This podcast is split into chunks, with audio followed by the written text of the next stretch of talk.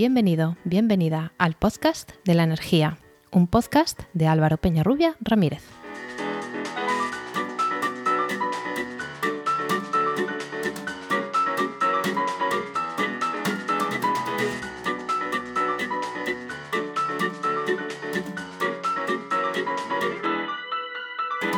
Hola, hola. Recibid la bienvenida a este nuevo capítulo de El Podcast de la Energía, un podcast de Podcastidae, la red de podcast de ciencia, medio ambiente y naturaleza. Como ya hemos hecho en otros capítulos, hablaremos del consumo de energía en los edificios. Uno de los grandes retos, si no el mayor, que tenemos como sociedad es reducir nuestro consumo energético. Como ya sabemos, los edificios son grandes sumideros de energía, especialmente los más antiguos, pero no en exclusiva. Para solucionar un problema, el primer paso es reconocerlo, después hacer un diagnóstico, trazar un plan para solventarlo, ejecutar este plan y hacerle un seguimiento. Trasladado al caso del desempeño energético de los edificios, a grandes rasgos acabamos de describir, grosso modo, una auditoría energética. Para saber algo más que solo una frase sobre teorías energéticas, hoy tenemos a Luisa García Barón. Luisa es gestora y auditora energética certificada por AENOR en Energiahorro. Cuenta con más de 10 años de experiencia trabajando en la industria de generación de energía renovable y, según asegura en su presentación de LinkedIn, quiere que sus clientes reduzcan sus consumos energéticos para aumentar su sostenibilidad, mejorar su competitividad y, además, conseguir ahorrar en sus facturas energéticas. Para contarnos cómo llevar a cabo todo esto, la tenemos aquí hoy. Buenas tardes, Luisa. Buenas tardes, Álvaro. Nada, pues cuéntanos algo más de ti, algo más que la introducción que acabo de hacer, de tu empresa. Cuéntanos cómo has llegado hasta aquí. Bueno, pues básicamente yo vengo de la energía renovable. Empecé en una planta química purificando silicio para realizar paneles fotovoltaicos, pasé a la puesta en marcha de termosolares, entré dentro de una termosolar en la producción y a raíz de ahí decidí seguir formándome. Realicé un máster en energías renovables y energía solar y dentro del máster aparecía una asignatura que eran auditoría energética y la verdad que me llamó muchísimo la atención y empecé a interesarme sobre el mundillo. Empecé a hacer cursos, formarme y en febrero del 2020, un poco antes de que explotara la pandemia, pues decidí... Buen momento. Sí, buenísimo, vamos. Decidí montarme por mi cuenta, hacerme autónoma, dejar la estabilidad de un trabajo fijo y adentrarme en el mundo de la eficiencia energética, la verdad. Y desde entonces, pues ahí voy. Llevamos poco más de un año y medio, y intentando, pues lo que has dicho, reducir a los clientes sus facturas energéticas, reducir sus consumos y visto lo visto, pues intentar mejorar un poco el medio ambiente, intentar minimizar las emisiones de efectos de gases invernaderos. ¿Y cómo lo hacemos? Yo he dicho muy rápido en una frase que es una auditoría energética. ¿Cómo definirías tú? Dinos en qué consiste una auditoría energética. Mira, una auditoría energética básicamente es saber dónde se consume, cómo se consume y por qué se consume. Básicamente eso.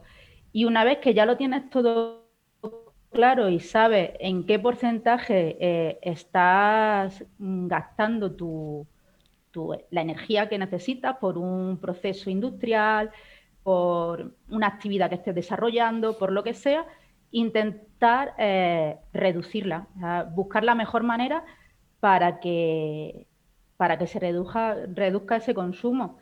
Muchas veces implica realizar inversiones, obviamente.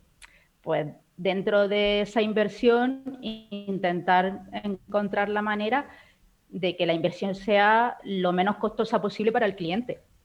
Y muchas veces implica el convencer al cliente que tiene que realizar esa inversión.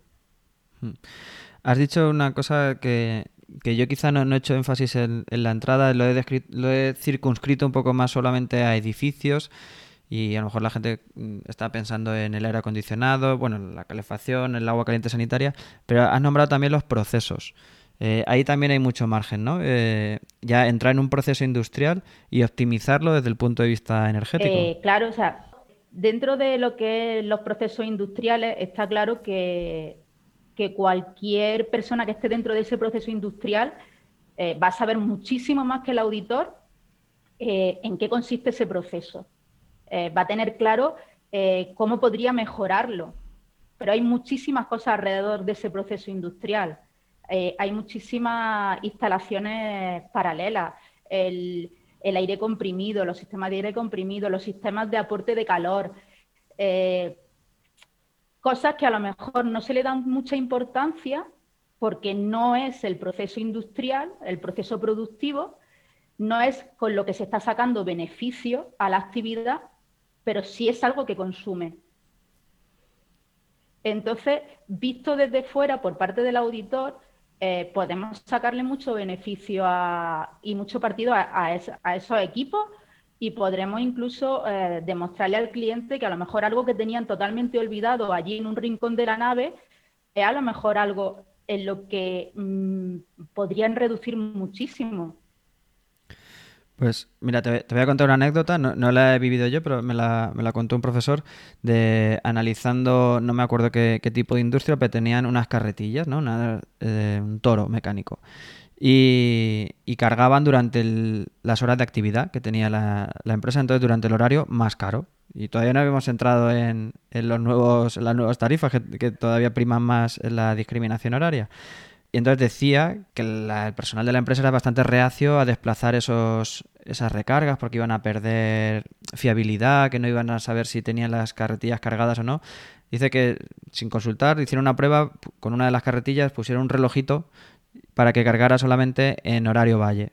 Nadie notó la diferencia en cuanto a prestaciones y había muchas carretillas allí y suponía un gran ahorro económico. Luego entraremos más en eso, que no siempre el ahorro económico viene de una reducción del consumo, pero en este caso sí que se producía un importante ahorro económico. Y esto viene a decir lo que tú contabas, que el proceso industrial puro y duro es difícil de entrar ahí.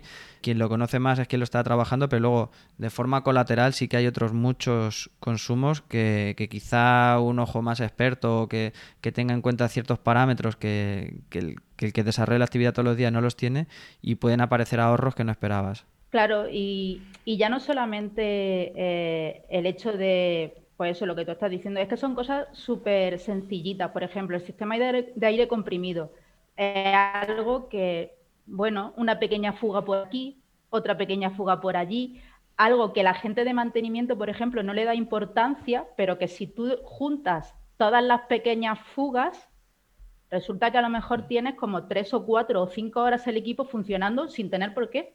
Simplemente con un poquito de mantenimiento o un poquito de mimo en las líneas de aire comprimido. Y como tú bien has dicho, las carretillas, el traspasar la actividad o parte de la actividad que no tiene nada que ver con el proceso productivo a las horas más baratas, que no implica ningún tipo de inversión, que sí es cierto que no se reduce el consumo energético, pero que sí reduce el coste. Mira, yo, por ejemplo, durante el periodo de pandemia, pues lo que he estado haciendo es intentando empaparme de gente que tenía mucha más experiencia que yo en el tema de las auditorías. Y he visto webinars de todas las clases y de todos los tipos. Y hubo uno en el que me sorprendió porque estaban haciéndole una auditoría a un colegio y descubrieron que tenía muchísimo consumo nocturno. Y dices, ¿tu colegio? ¿Consumo nocturno? Efectivamente. Pues descubrieron que era que las chicas de la limpieza les daba miedo limpiar, porque limpiaban, una chica limpiaba una planta, otra chica limpiaba la otra, la de más arriba. Entonces, como tenían miedo, tenían todas las luces encendidas. ¿Cómo se solucionó? Viendo a las dos chicas limpiando en la misma planta. Sí, pues la verdad es que, o sea, los ejemplos que estamos poniendo son casos que, insistimos, no mejoran, no reducen huella de carbono, no estamos mejorando el desempeño energético, pero que suponen ahorros importantes con pequeños cambios del uso del edificio, del sistema productivo. Entonces, hay veces que solamente es pararse un poco y analizar. Si no lo estudiamos, desde luego no encontramos esos problemas. Si nadie encarga esa auditoría, no iban a encontrar que en horario nocturno se iba a parecerse ese consumo. Entonces, es importante el tener esa conciencia de que hay que analizar. Está claro que lo que no se analiza y no se conoce, no se puede mejorar. A ver, eso la verdad es que está claro. Vamos a entrar un poquito más en detalle de las auditorías. ¿Qué aspectos fundamentales destacarías tú a revisar en una auditoría estándar, sin entrar así en una especialización de un proceso productivo o demás? ¿Qué aspectos fundamentales revisaríamos? Mira, sobre todo depende del tipo de información que te haga llegar el cliente, ¿vale? O sea, no es lo mismo que tú solamente vayas a hacer una auditoría, una visita con 12 facturas, a que vayas con 12 facturas, curvas horarias, horario de uso, inventario. Los inventarios son primordiales a la hora de realizar una auditoría, porque al auditor nos facilita muchísimo. No es lo mismo el tiempo que tú le puedes dedicar a una visita o a dos, dependiendo de las características del centro, a revisarlo todo bien o a tener que realizar un inventario de equipos. O sea, se te va muchísimo más tiempo. El primordial es revisar, sobre todo, por ejemplo, partamos de algo muy sencillo, un edificio de oficina, un edificio, un geriátrico, pues es muy importante la envolvente, es muy importante las características de los huecos de ventana, es muy importante el sistema que tengan de climatización. Al final, importante es todo, pero por ejemplo en un edificio de oficina o en un edificio de, como te he dicho, un geriátrico, un colegio, la mayor parte de la energía se van en iluminación y en sistemas de climatización. Entonces, ahí es donde más tienes que poner el ojo. Luego decir que también cuando se define, cuando se contrata una auditoría energética, es importante tener claro con la propiedad el alcance y el detalle de la auditoría, porque no es lo mismo decir que voy a ver los sistemas de producción de calor y frío, que voy a verlo todo, que voy a ver los otros sistemas auxiliares, y con el grado de detalle, pues no es lo mismo, como decías tú, analizar, que eso se ha hecho mucho, ¿no? El coger 12 facturas y yo estimo una curva horaria que yo tengo aquí modelo, estimo las horas que está encendido, no voy a encontrar las horas esas nocturnas que hemos hablado antes, y estimo muchas cosas. Entonces, estimando muchas cosas y en base a otras que tenga por aquí de modelo, en menos de una semana tengo una auditoría hecha y para adelante. Eso es un grado de detalle, ¿no? Y otro grado de... no le llamaría... bueno, ya, sí, yo a eso no le llamaría... Yo a eso no le llamaría auditoría, yo a eso le llamaría diagnóstico. O sea, efectivamente, tú me das 12 horas, 12 facturas, metiéndome en la página web de la distribuidora puedo obtener cierta curva horaria y en base a eso y a una visita y a cierta información te puedo dar algún tipo de detalle.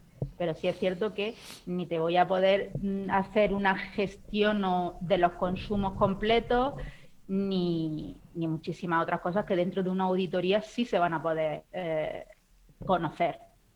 En el otro extremo podemos poner sensores por todas partes, aparatos de medida de caudal de los equipos de generación de calor, podemos poner un analizador de redes en los cuadros eléctricos para ver cada circuito le consume a cada hora durante un año completo para tener un ciclo anual. Eso creo que se habrá hecho una o dos veces, ¿no? O sea, necesitas encontrar tus auditorías que se hagan analizando ciclos anuales de funcionamiento de edificio. Pero bueno, que en el otro extremo está medir muchísimos parámetros, muchísimos que quien no esté metido en la materia quizá ni siquiera se imagine. Mira, por poder medir se puede medir todo. Desde poner analizadores por todas las plantas, separando los equipos de iluminación, los de climatización de la planta baja con respecto a la climatización de la planta superior. O sea, se pueden poner analizadores casi en prácticamente cualquier cable. O sea, no hay más. Yo a lo que tú te haces referencia sería más bien una auditoría energética como a realizar un sistema de gestión energético. O sea, cuando tú necesitas un control continuado de tu consumo energético para ver y para conocer en cada momento qué es lo que estás consumiendo y cómo puedes mejorarlo. Eso es una mejora continua. Eso lo realizan pues, las grandes empresas que tienen capacidad. Sí, y donde hay también capacidad de ahorro, ¿no? Que eso también es importante, que si vas a una tienda de zapatos, pues también condicionarás el alcance de tu análisis con respecto a la capacidad de inversión que tengan y, por supuesto, la capacidad de ahorro, tanto económico como energético. Efectivamente. O sea, no es lo mismo la capacidad de ahorro que tiene, como tú bien has dicho, una simple zapatería a la capacidad de ahorro que puede tener un centro comercial. Claro, hemos pasado rápido... De la mano... Dime. No, que ahí va el hecho de realizar un análisis o una auditoría de una zapatería, básicamente los consumos pueden ser muy estacionarios, suelen ser muy repetitivos, entonces... a lo mejor con poner un analizador de redes durante un mes o incluso sacando las curvas horarias de, como te he dicho antes, de la página de la distribuidora durante un año o durante 2, que te pueden dar la capacidad de 12 meses, puedes hacerle una auditoría bastante buena. ¿Y tú te has encontrado casos de estos de que te pidan hacer auditorías o, como decías también, diagnósticos energéticos que no llegue a tanto en este tipo de pequeños terciarios, negocio de un local o edificios terciarios muy pequeños? Mira, en los locales, sobre todo, lo que más prima son auditorías de suministro.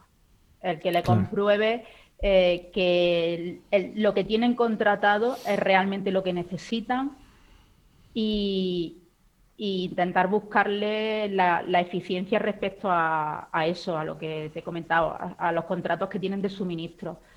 En un pequeño local son 10 luminarias y un equipo de refrigeración, que por regla general ni siquiera el local es suyo, que suele ser alquilado. Entonces tienen poco margen de mejora, excepto eso, el ver que lo que tienen contratado es lo que necesitan y que se les puede mejorar o no se les puede mejorar. Y luego ya en grandes terciarios, o por ejemplo, pues eso, que en grandes terciarios o en bloques de edificios que son de propiedad, pues ya sí se puede hacer algo más. O sea, aparte de revisar consumo, comportamientos de las personas que están dentro del edificio hasta implementación de energía renovable. Claro, vamos a hablar de eso que has dicho de comportamiento. Yo pongo analizadores de redes, pongo sensores, pongo caudalímetros, pongo higrómetros, pongo de todo lo que se me ocurre por allí, pero ¿cómo analizo cómo se mueve la gente o que llegan y ponen el termostato, cada uno va y toca una cosa? Que eso es muy importante en una auditoría energética, analizar el comportamiento, el uso del edificio. ¿Qué experiencia tenéis ahí? Pues mira, básicamente hay de lo que hay que echar mano es de la concienciación. Al final que la persona responsable del tema energético o incluso el jefe o el empresario le dedique X tiempo al mes a contarle a su empleado lo que se está haciendo para mejorar la eficiencia energética del edificio, o pautas para poder realizarla, y que los propios trabajadores vean implicado al superior. Porque obviamente si yo como empleada estoy preocupada por la eficiencia energética e intento hacer mis cositas, pero luego veo que mi jefe pasa bastante de largo, pues entiendo que me desmotive. Entonces eso, o sea, dedicarle un poco de tiempo a la concienciación. Entonces, cubrís también la parte técnica y la social, ¿no? para mejorar la eficiencia energética. Mira, tú piensas que yo en mi caso, como auditora y gestora energética de mi propio negocio, o sea, en mi negocio, los clientes con los que suelo trabajar no son grandes empresas, con lo cual no están obligados a realizar la auditoría energética. Entonces tú les tienes que convencer o les tienes que mostrar que yendo a tu lado van a tener a un asesor, van a tener a una persona de referencia a la hora de, oye, Luisa, que me han llamado y me han hecho esta oferta, ¿tú qué opinas? Pues mira, Pepe, por poner un nombre, mira, Pepe, vamos a estudiarla. Pues mira, me parece que no. Si ya ese cliente, aún así, que ya te conoce y que en cierta manera confía en ti, te da la posibilidad de realizarle una auditoría energética con lo que implica, porque eso es un gasto económico para él, que en muchos casos no es, como hemos dicho antes, una gran empresa, entonces los beneficios que tiene no son los de una gran empresa. No solamente le puedes hacer una auditoría energética y presentarle un informe y decirle, mira, esto es lo que consumes, esto es cómo lo consumes y esto es lo que puedes hacer para mejorarlo, sino que aparte tienes que ir acompañándolo, si él quiere, a lo largo de esa implementación e intentar ayudarle a que realice esas propuestas de mejora que tú le estás diciendo, y demostrarle sobre todo que lo que tú le has dicho en ese informe, una vez que él lo ha realizado, ha tenido esa mejora energética. Claro, hablábamos al principio de que hay que tener un análisis, ya hemos hablado de él, hay que tener un plan de acción y hay que tener un seguimiento. Te has centrado últimamente en el seguimiento. ¿Cómo hacemos ese plan de acción, esas medidas de ahorro energético, esas MAEs? Cuéntanos cuáles serían las más habituales. Hay algunas que serán tienen grado de rentabilidad, periodos de retorno distintos. Hay algunas que son de inversión cero, como las que hemos nombrado al principio, y con cierto ahorro económico. Háblanos de algunas de las medidas de ahorro energético típicas, de las que producen más ahorro, de las más fáciles. Mira, si nos centramos en un edificio, que es lo más sencillo porque dejamos a un lado lo que es un proceso productivo que implica ya mayor conocimiento. Uh-huh. Pues desde la sustitución de la iluminación, que ya implica un coste bastante grande. O sea, imagínate un edificio, un colegio o un edificio de oficina, sustituir toda la iluminación. No significa que tengas que sustituirla por LED, que sería lo mejor, obviamente, pero sí puedes ir dando escalones y ir reduciendo la potencia que tienes instalada en iluminación y el consumo. Otra posibilidad es los detectores de presencia.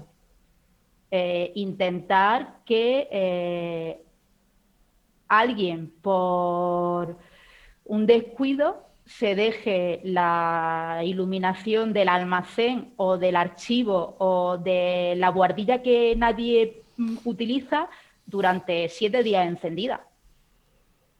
Pues a lo mejor no es mucho de consumo, pero es un consumo que podrías haber evitado poniendo un detector de presencia, por ejemplo. Claro, yo filosóficamente estoy un poco en contra de los detectores de presencia o de pulsadores o los fluxores, los pulsadores para grifos, porque creo, o sea, a mí me han educado para que lo encienda y lo apague, abra el grifo y lo cierre. Lo que pasa es que entiendo que son prácticos porque en la práctica la gente es muy descuidada. Entonces creo que tienen ahorros. Ahora el Código Técnico obliga y el reglamento de baja tensión obligan a ponerlos. pero a mí me chirría que cuando yo salga de una estancia siga encendida la habitación porque tiene que tener un temporizador, cuando yo podría darle al botón, pero entiendo que la generalidad de los casos eso ahorra. Lo que pasa es que es una contradicción que a mí me chirría, pero bueno, entiendo que eso ahorra. Sí. Claro, o sea, tú piensas, yo también estoy acostumbrada, yo no tengo detectores de presencia en mi casa, o sea, yo cuando entro a una habitación y está oscura la enciendo y cuando salgo la apago, es lógico, o sea, es muy normal.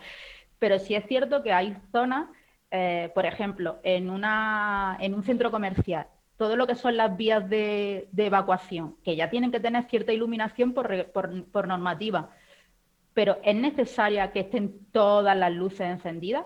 Hay ciertos equipos que te permiten regularla y si detectan presencia, aumentar la iluminación y mientras tanto la puedes tener reducida. O sea, hay muchísimas, por suerte, cada vez tenemos muchísimos materiales y muchísimos equipos a nuestra disposición para poder reducir consumo. Por ejemplo, en un geriátrico, el año pasado realicé una auditoría en un geriátrico, tenían un equipo de calefacción de caldera, de gasoil, pero se encendía la caldera y se encendía todo lo que era el sistema de calefacción de todo el geriátrico, cuando las personas mayores, por ejemplo, durante la mañana nunca estaban en su habitación.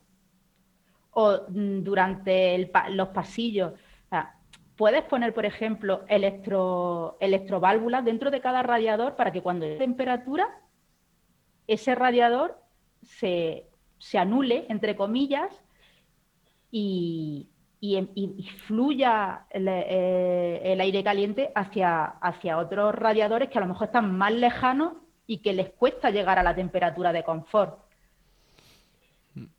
Pues, ya te digo, hay mil historias, hay mil equipos y cada vez saldrán más.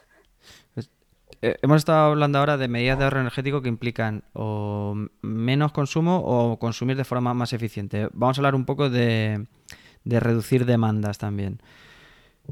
Entiendo que tiene más peso en el diseño de una obra nueva el cuidar la envolvente, el cuidar también parámetros como la orientación, tamaño de huecos, etcétera. En una auditoría energética con el edificio hecho hay cosas que no vamos a poder tocar. O sea, abrir más una ventana para que tenga más iluminación, eso es complicado, ¿no? Vamos a decir imposible. Sí, sí. Cambiar ventanas ya son rentabilidades que cuesta amortizar. Es verdad que van a aportar confort, a lo mejor por las mañanas tendremos una temperatura más adecuada, donde no encendíamos antes la calefacción, pero ahora vamos a tener un confort mayor. No solamente es ahorro energético y económico, tendremos también mejoras en cómo vivimos el edificio. Pero en auditorías energéticas que tú te hayas encontrado, ¿es habitual que se acepten medidas de ahorro energético que implican mejorar envolvente, poner un SATE, un sistema de aislamiento nuevo? ¿O es complicado hacer ver a la propiedad que eso va a aportar confort, bienestar y que tiene periodos de retorno algo mayores que actuar en instalaciones? El tema de la envolvente y el tema de los huecos de ventana es bastante complicado de hacerle llegar al cliente, que es una muy buena mejora. ¿Por qué? Porque ya está el edificio hecho, porque ya hay una actividad dentro del edificio, porque implica, si haces la envolvente y pones aislamiento en el interior, pierdes metros, por mil historias. Pero sí es cierto que cuando ya tiene eficiencia energética en el sistema de iluminación, donde poco más se puede hacer dentro de lo que es el sistema de iluminación, donde poco más se puede hacer en el sistema de climatización, ya te toca tocar envolvente. O sea, si quieres seguir mejorando, tienes que tocarla. Entonces, hay que buscar un plan de acción. No tienes por qué cambiar todas las ventanas en el mismo año. O sea, puedes ir cambiándola paulatinamente. Un hotel o un geriátrico, pues cuando se te quede una habitación vacía durante un periodo relativamente largo, aprovecha y mejora esa. Tienes 10 habitaciones vacías, pues invierte en esas 10. O sea, sí es cierto que es un trabajo tedioso porque está muchísimo mejor. Mira, pues tengo 100 ventanas, me lo pongo para hacerlo en un mes y medio y en el mes y medio realizo toda la reforma y se me queda todo perfecto ya, pero tienes que invertir en 100 ventanas, sí, sí, con lo que eso conlleva. Entonces ya hay un momento en el que sí es cierto que el cliente o el consumidor o el propietario del inmueble ha hecho todo lo que podía hacer y ya solamente le queda realizar eficiencia energética en envolvente.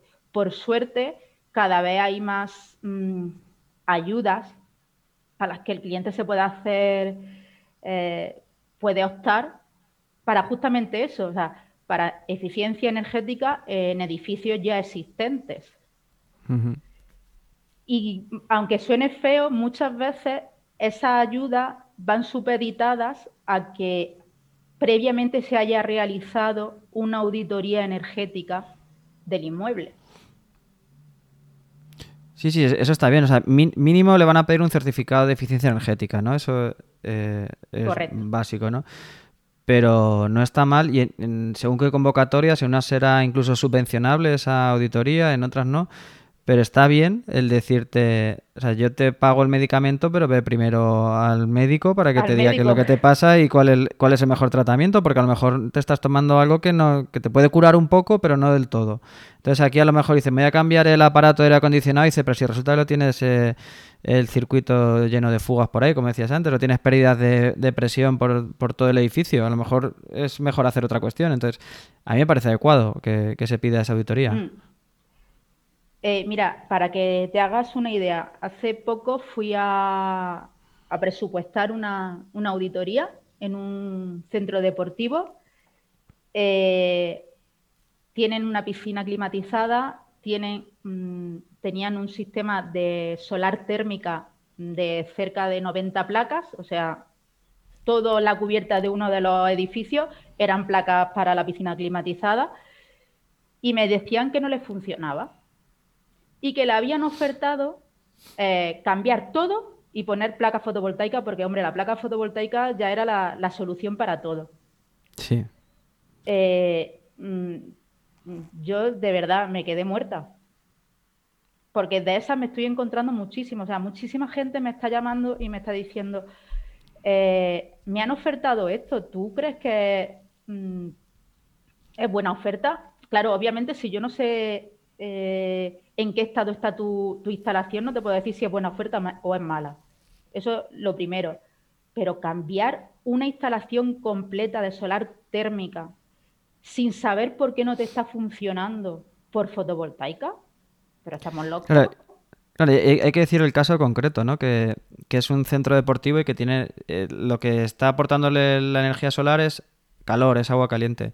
La fotovoltaica tiene sus aplicaciones. Piscina. Claro, a la piscina. La fotovoltaica tiene sus aplicaciones, tiene un rendimiento del 20% el módulo, más luego las pérdidas de transformación, etcétera. Y el módulo, la placa solar térmica, ¿cuánto tendrá? Un 80 y tantos %, sí, frente a un 20%. Y luego tendrá también sus pérdidas de distribución del agua caliente, pero había que mantenerlo, ¿no? Entiendo que las instalaciones de solar térmica son más difíciles de mantener. Esa instalación... Ya te puedo asegurar, no pude subir a verla porque obviamente el presupuesto al final no salió, o sea, el trabajo no salió hacia adelante, pero ya te puedo decir yo que es muy probable que esa instalación lo que le faltara, tuviera un problema en el sistema hidráulico. O sea, esa instalación por los años que tenía, antiguamente se hacía, bueno, antiguamente te estoy hablando de hace 10, 12 años, 13, o sea, la antigüedad, sí, de menos de 20. Antigüedad después del Código Técnico.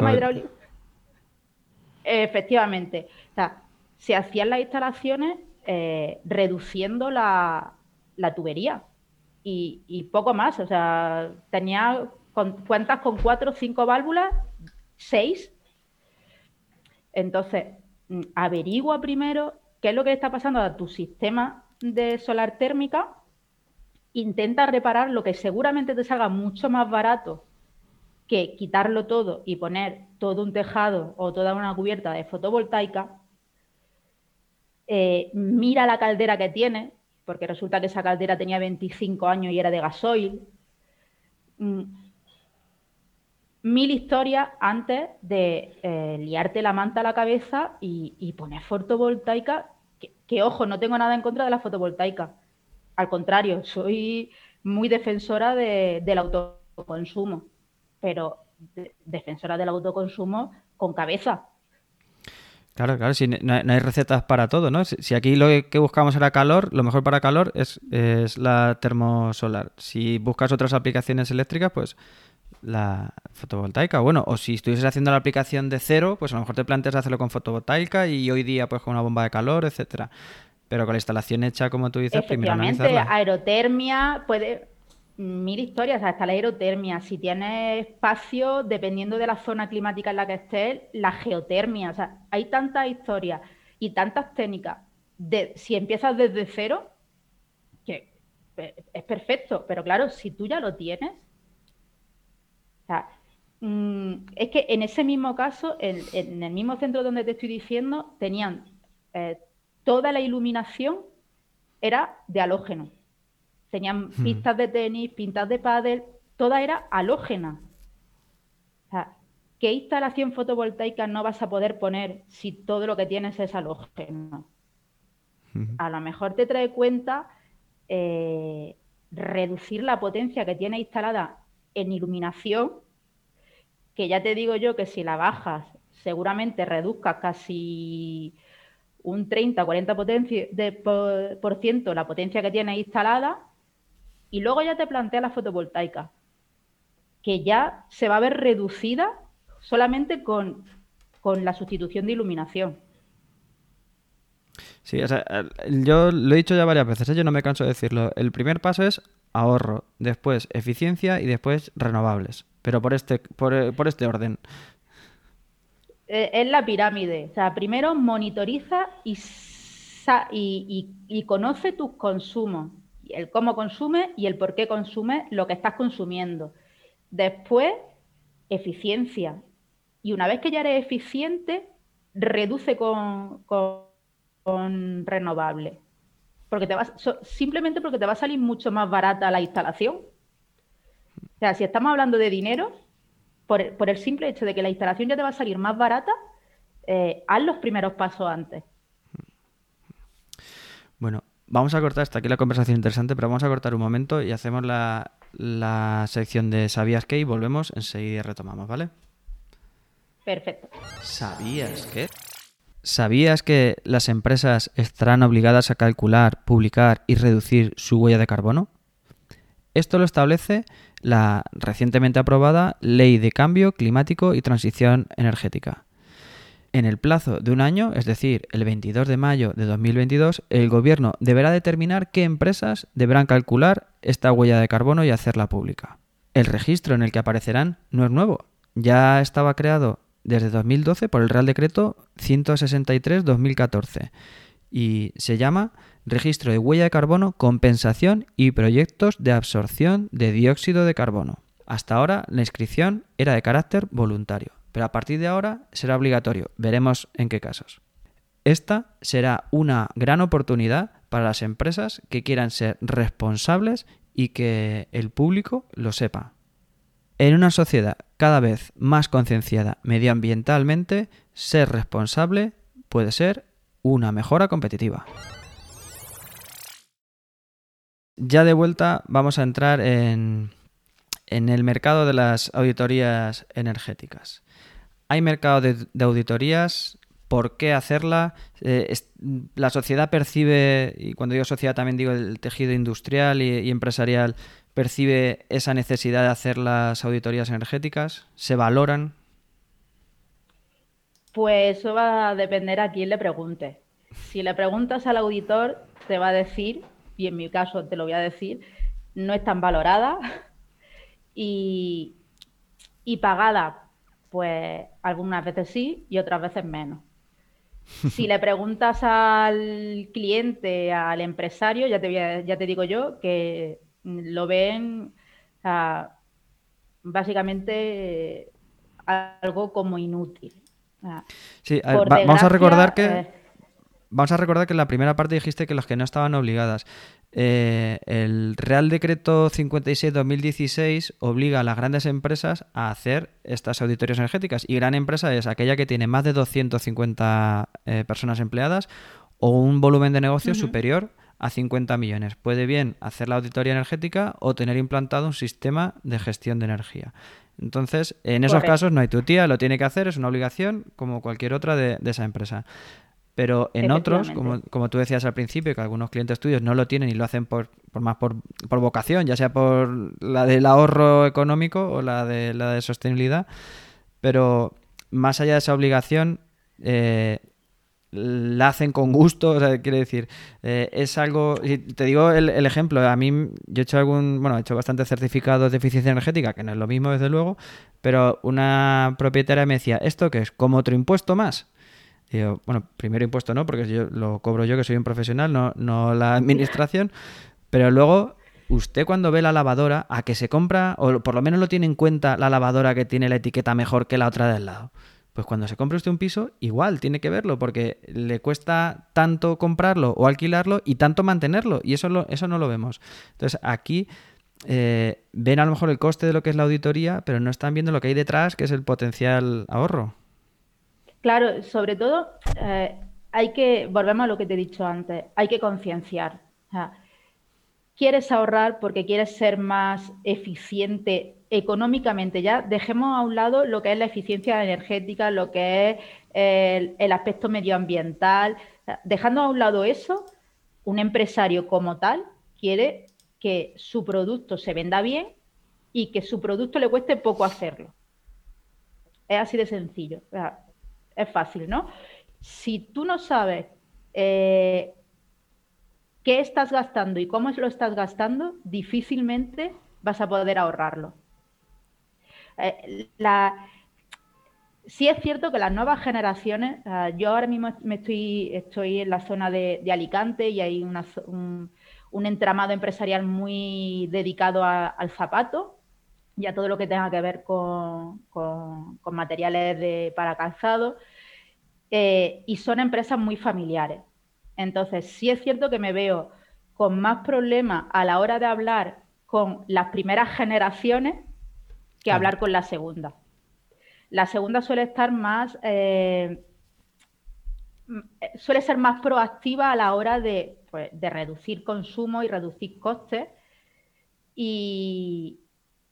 y bueno, pues ahí tienes que intentar entablar una relación en el sentido de demostrarle que tu trabajo, más allá de ser un documento que le vas a dar, es lo que te he dicho antes, es que le vas a acompañar a lo largo de esas implementaciones y que va a estar contigo o que va a contar contigo para cualquier cosa, en temas energéticos. Ya te digo que con las primeras generaciones muchas veces darse contra un muro. Sí. Hemos hablado varias veces de las inversiones y la barrera que supone eso para realizar una auditoría, porque claro, si hacemos la auditoría es para hacer después algún cambio, ¿no? Si no nos quedamos como estábamos. Hemos hablado de que cada vez más también hay ayudas públicas, ahora con los fondos de recuperación europeos pues también va a haber ahí una bolsa importante. Pero también hay actores que intervienen en esta ecuación, ¿no? Como son las empresas de servicios energéticos, las ESES. ¿Qué papel cumplen las ESES en este tejido? Mira, básicamente, o si no estoy muy equivocada, por normativa, para ser una ESE tiene que haber un auditor energético dentro de la empresa. Una ESE... como tú bien has dicho, una empresa de servicios energéticos, al final lo que realiza es una gestión integral de la energía de una empresa, del suministro energético. Por ejemplo, hay diferentes maneras de hacer o trabajar con una ESE, desde firmar un contrato en el sentido de, mira, yo me hago cargo de tus facturas de suministro, te voy a implementar mejoras y tú me vas a pagar X dinero, lo que esté por contrato. Ya la empresa de servicios energéticos ya hará lo posible para reducir tu consumo energético para que a ella le salga rentable. Si yo te cobro 100 y tengo que pagar de luz 120, ya no me está saliendo rentable el negocio. Entonces, la empresa energética lo que te va a hacer es, tú me vas a pagar 100, yo me voy a hacer cargo de tus facturas energéticas, que pueden ser 120, pero voy a intentar reducirlo a 80. Sí. Muchas veces las empresas de servicios energéticos se hacen cargo de los costes de las inversiones. Otras veces van, parte lo realiza la empresa de servicios energéticos, parte lo realiza el cliente, otras veces lo realiza solo el cliente y las empresas de servicios energéticos le da la facilidad de realizar la instalación, de la búsqueda del personal. Depende del contrato que tú hayas firmado con esa empresa. ¿Y qué limitaciones podemos encontrarnos a la hora de hacer la ejecución de las MAEs? O sea, no solamente las económicas, sino... O sea, tú dices, yo aquí cambiaría tal cosa, pero luego Claro, estamos trabajando en edificación ya hecha y probablemente antigua. ¿Qué limitaciones técnicas o de cualquier otro tipo te encuentras? A ver, por ejemplo, yo en las auditorías que he realizado colaborando con empresas más grandes a grandes empresas, las MAEs que se dan son MAEs orientativas. O sea, si realizas una instalación de aerotermia, por ejemplo, te puedes suponer este coste, tendrás este ahorro, pero sí es cierto que no se ha realizado un estudio de ingeniería. O sea, las MAES están supeditadas a los estudios de normativa.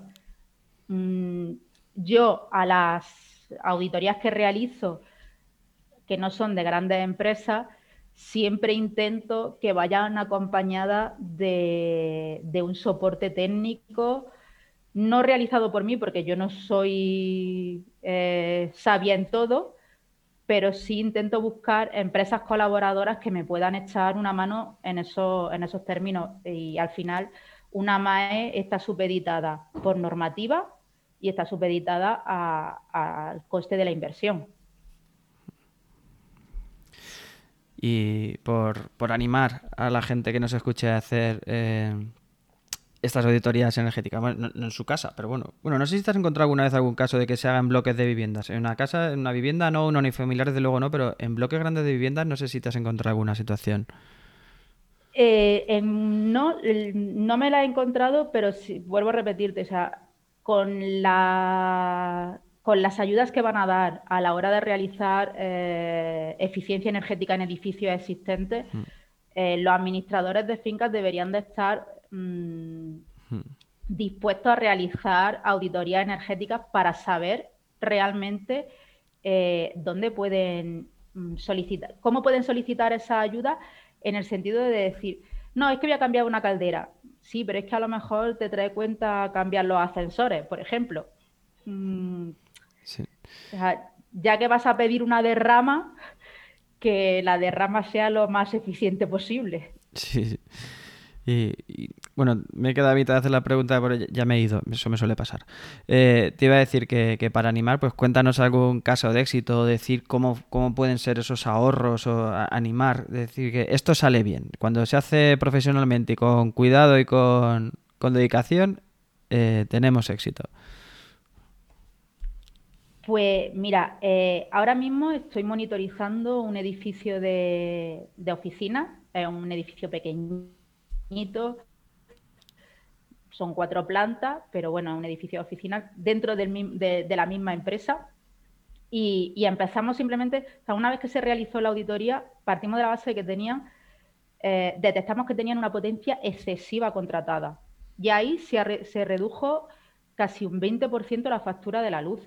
Estamos hablando de las antiguas tarifas. Sí es cierto que ahora, con las nuevas tarifas, el término de potencia no se ve tan castigado, no, pero hasta junio era bastante más alto. aunque no te guste, pusimos detectores de presencia. No, filosóficamente, pero en la práctica sí hay que ponerlos.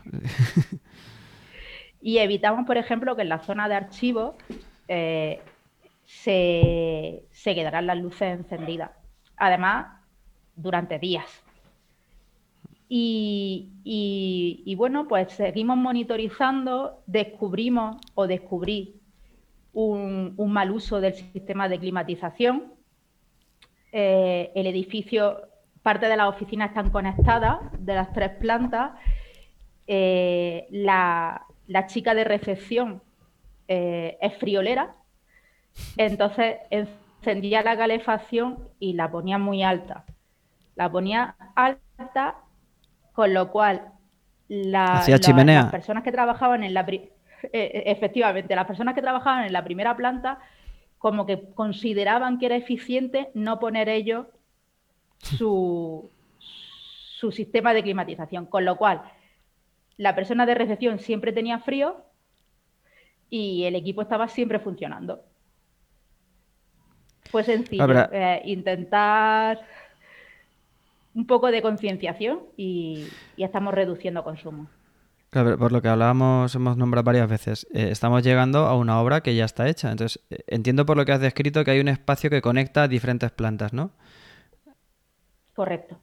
Claro, y un objetivo básico de una mejora de ahorro de energía puede ser sectorizar, ¿no? Entonces separo, digo, pues cada habitación, cada planta, cada uso diferente tendrá unas temperaturas diferentes de consigna y un termostato diferente. Pero claro, llegamos a un edificio que ya está hecho y que el arquitecto considera en su momento que era bonito, que era funcional, que era lo que fuera, poner ese espacio conectado, pero eso ahora energéticamente analizándolo dices pues no es lo más eficiente.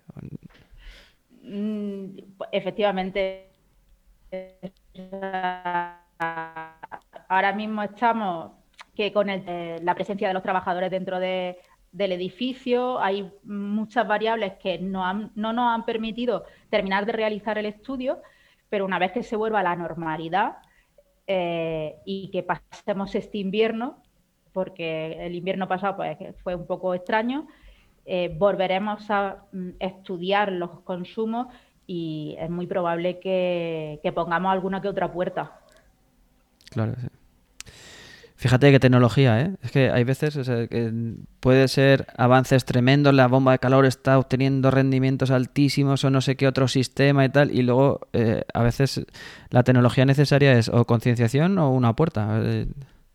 Correcto. Bueno, Luisa, pues nada, vamos terminando. Si quieres hacer énfasis en algo de lo que ya se ha dicho o algo que quieras tú decir que se nos ha quedado en el tintero. Pues mira, que se nos haya quedado en el tintero en principio no. Seguramente sobre el tema de auditoría se podría hablar largo y tendido porque cada auditor tiene su experiencia, porque verdaderamente hay grandes profesionales dentro del sector y lo único que necesitamos los que nos dedicamos a esto es que nos dejen, o sea, que no consideren que una auditoría es un sacacuartos ni que intentamos llevarnos dinero por un informe. Sí. O sea, la frase que me dijeron, a mí, esto que es otro impuesto. Pues básicamente, entre eso y a mí esto me lo hacen gratis, sí. hay que pelear mucho. Pues nada, yo también me voy a quedar con una frase de que vi en tu web cuando estaba preparando el capítulo, de una experiencia, de un testimonio, ¿no? de un cliente que decía, me sorprendió, o alguna cosa así, dice, qué sorpresa, o algo así como dijo, que no se lo encontraba. Pues vamos a trasladar eso, que la auditoría energética es necesaria, que tiene beneficios y que te va a sorprender los resultados. Correcto. Bueno, pues si no quieres añadir nada más, dinos dónde te podemos encontrar, alguna referencia tuya o de la empresa. Bueno, pues a mí me podéis encontrar en Santa Pola, en Alicante, pero bueno, mi empresa, mi página web es www.energiahorro.es. La A de energía es la misma de ahorro, hemos hecho ahí una simbiosis. La ponemos en las notas del programa. Perfecto.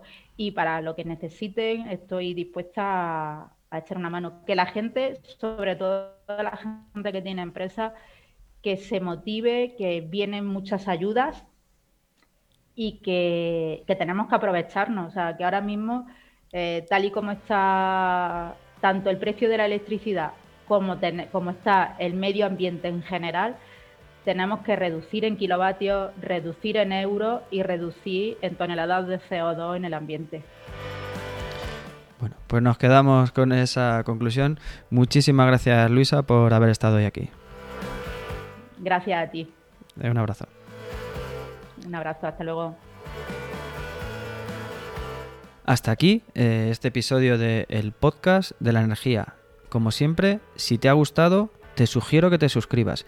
Si crees que a más personas les puede gustar, les puede interesar, me ayudaría mucho que lo compartieras.